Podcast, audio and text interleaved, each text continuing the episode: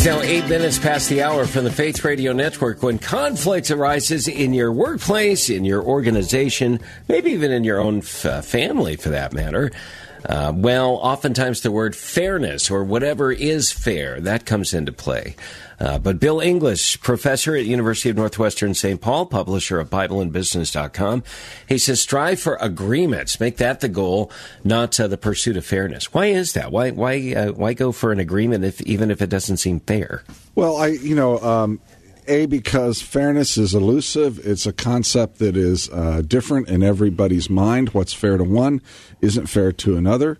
And when you're, this article, by the way, is written from a, a small business perspective, and I'm talking to the business owner. So what I was trying to say is, you're probably never going to reach fairness all the time. Mm-hmm. So let's just go after an agreement, try to get people to agree in order to resolve the conflict and move on. Fair, being fair shouldn't necessarily be your top priority if you ignore the fairness issue, you know, what's fair for you and what's fair for me, how you define it, how I define it. Right. If we have a conflict and we just say, well, we'll just agree to this, do sometimes, uh, does that entail overlooking certain kinds of injustices? I mean, do things get swept under the rug, in other words? You know, you hope you don't overlook injustices, but sometimes yeah. you have to just overlook a few things in order to reach an agreement and move on uh, whether it's between two employees or whether it's between your business and a vendor or your business and a customer, um, uh, you know, fairness is often not something that uh, everybody's going to agree on. Yeah. All right. All right. So uh, we, have a conflict. We agree that uh, we'll focus on an agreement. Let's just get. Uh, um, uh, I'll just get uh, an agreement in place here, and come to some set of terms that you and I can agree on. Where do we go from there? Well, then, then we fulfill the terms of the agreement and we agree to do whatever it is or not do whatever it is that we're going to do or not do, and we just move on. Is it that simple, though? I mean, that, that, that well, seems like uh, there's plenty that could go awry. Well, there's always things that can go awry, even if people. Even, let's let's say, for example, that you reach an agreement that everybody thought was fair. Mm-hmm. There are still things that can go wrong with that after everybody has has reached an agreement. So it just seems to me that um, that when when you're working in business and you're working with different personalities, if you can reach an agreement that everybody thinks is fair, go for it. But if you can't reach fairness, at least reach the agreement. I think that's the thrust of, of what I'm trying to say in the article. Mm-hmm. Bill English, publisher of BibleandBusiness.com, who is also a professor at the University of Northwestern St. Paul. He's uh, in studio with us here at the Faith Radio Network. What do you say to the organizational leader? I know you're you're writing to a small business owner, but maybe it's uh, somebody who leads a nonprofit organization, um, uh, runs a small company with only you know two or three employees or contractors, what have you, but they just feel like it's them versus everybody else. The whole team is just waging war against them and saying, "This is unfair. We don't like this." How do you how do you advise that uh, individual running that little organization? Well, in any conflict resolution, you want to sit down individually with the players and you want to ask them, okay, from your perspective, what is the problem? Help me define the problem, and then what would be the optimal solution for you? And you hear them out.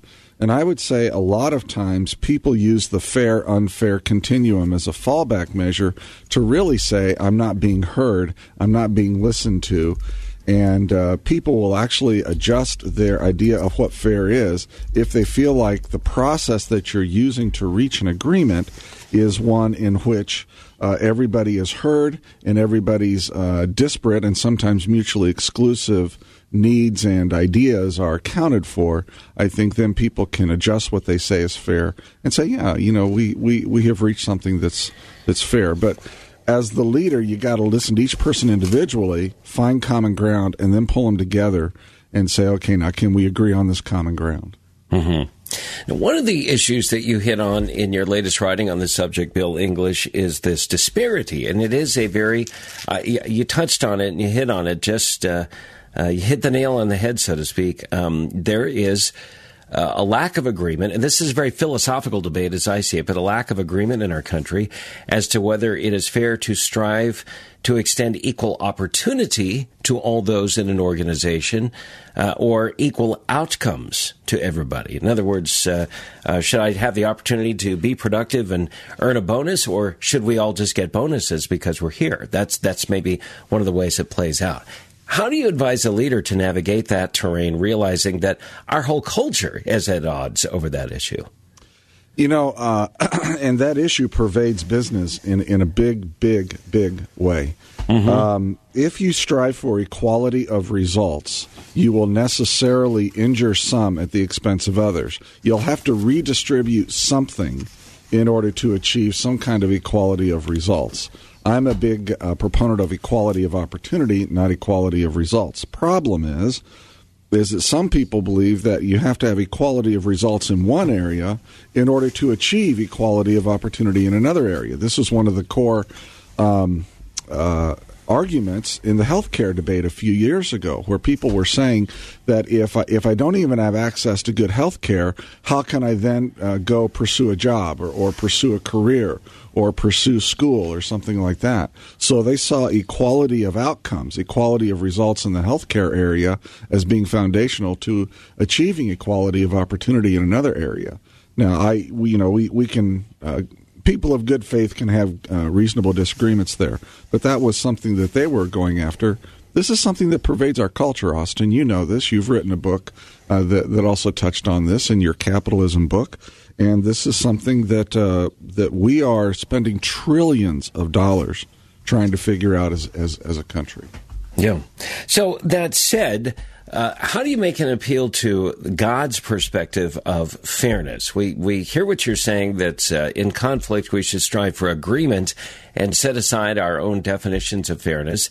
And yet, I'd like to think, and I do believe this, that our Christian faith and God's revelation in the Scriptures actually lead us to a sense of fairness and help define it for us. How do you how do you apply that in your view? See, I don't think God's sense of fairness is anything close to ours. In other right. words, I think we're out of step with what where the Lord is on this. I, I can't find any script. Maybe maybe somebody can call in or email you or I. I can't find any scriptures that talk about us needing to strive for fairness. I mean, the entire gospel is unfair in a, in in a in a way at, at one level to God. Uh, you know, He paid for our sins. That wasn't fair to Him. And when we forgive others, we're simply uh, agreeing to live with the hurt that they have caused us without us trying to get retribution back at them. That's mm-hmm. not fair. When you go to Matthew 20 and you look at the at the parable there, maybe we should talk about this on the other side of the break. Uh, we find that fairness is uh, completely different in God's mind. Mm-hmm. Let's uh, let's talk about that uh, very different perspective of uh, fairness as we continue. It's now 16 past the hour. It's the Faith Radio Network that you're listening to. Our great friend Bill English, adjunct professor at University of Northwestern St. Paul, he publishes Bible and BibleandBusiness.com. Uh, offering some wisdom on a serious issue that uh, most all of us will experience at one time or another, probably lots of times over the course of our adult careers. Conflict in the workplace. Let's uh, let's uh, get more in just moments. It's the Faith Radio Network. Don't go away.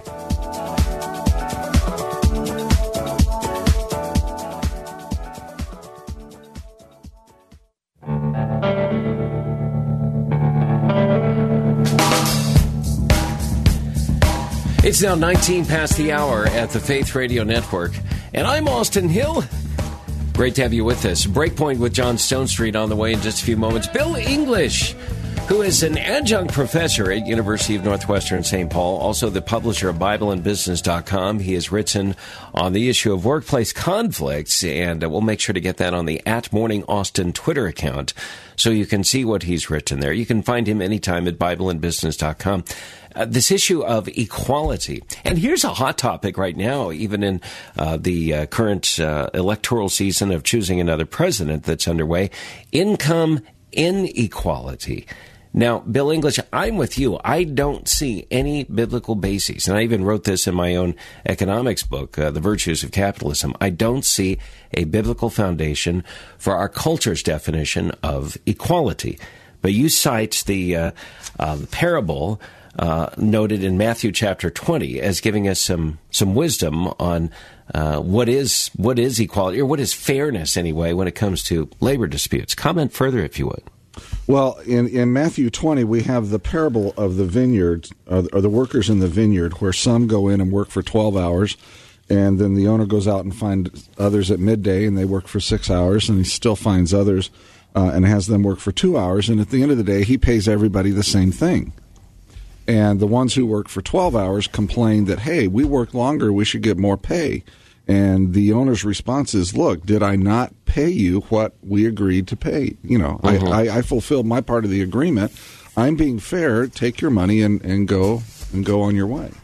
And uh, to me, what that says is is two. I, I, I gather two things out of this parable. Number one, God's generosity is not based on our effort, and number two, when you fulfill the terms of your agreement, you are being fair. Uh, even if your agreement with somebody else is radically different, and if you were to look at the two agreements, you would say, well, you're treating one differently than the other. But within the agreement, if you uh, fulfill your terms of the agreement, in essence, you're being fair within that agreement. Yeah. This is a, a, tough one, and we're not going to uh, solve it all here, obviously, in a segment on the radio. But uh, I would like for you to get over to at Morning Austin and check out this writing from Bill English. You can find it at BibleandBusiness.com as well. All right, so uh, action steps for those of us who say, eh, we do have a conflict in our organization, in my office, or in the organization that I lead. Um, first, one, two, three steps. Uh, walk us through them, if you would. Well, this is what I do now at the Platinum Group. I head up the uh, the practice on conflict resolution in business, mm-hmm. and so what we try to do is to first come in come in and help uh, help folks set aside what their concept of fairness is and say, look, we're just going to try and reach an agreement. If we can reach what's fair, great, but we're going to focus on uh, an agreement. And so we do try to understand what each party thinks is fair. Mm-hmm. And then from there, we're going to go in and try to find a trade off that both sides can agree on uh, that reaches the essence of, of what of, of resolving the conflict that both parties can also live with and live up to. And then thirdly, um, uh, we ask them to fulfill that uh, that agreement. Uh, we also many times will ask people to give up the right to be right. In, in, instead, in conflict resolution, a lot of times, especially in protracted legal battles, you know, I start mm-hmm. out uh, the, this post about T. Boone Pickens, uh, you know, suing Canada for seven hundred million dollars. You know, sometimes you just have to give up the right to be right, and instead just go after what's what what you can agree to. So, that is what I would say. Meet with the folks uh, try to reach an agreement individually, and then try to reach an agreement corporately with them. Yeah, very interesting. I, I note here uh, just the observation mm-hmm. you're saying in terms of action steps. When we recognize there's conflicts in our midst, the first step, it, uh, if I'm understanding you correctly, is to listen. Yeah, yeah. If you're the guy or the gal who has to mediate this thing, yeah. the last thing you want to do is draw judgments. The first thing you want to do is just listen. What is each party thinking? What are they feeling? What's their experience of it? And really try to understand them and, and their world. And that will help you reach an agreement, and hopefully a fair one, but reach an agreement faster.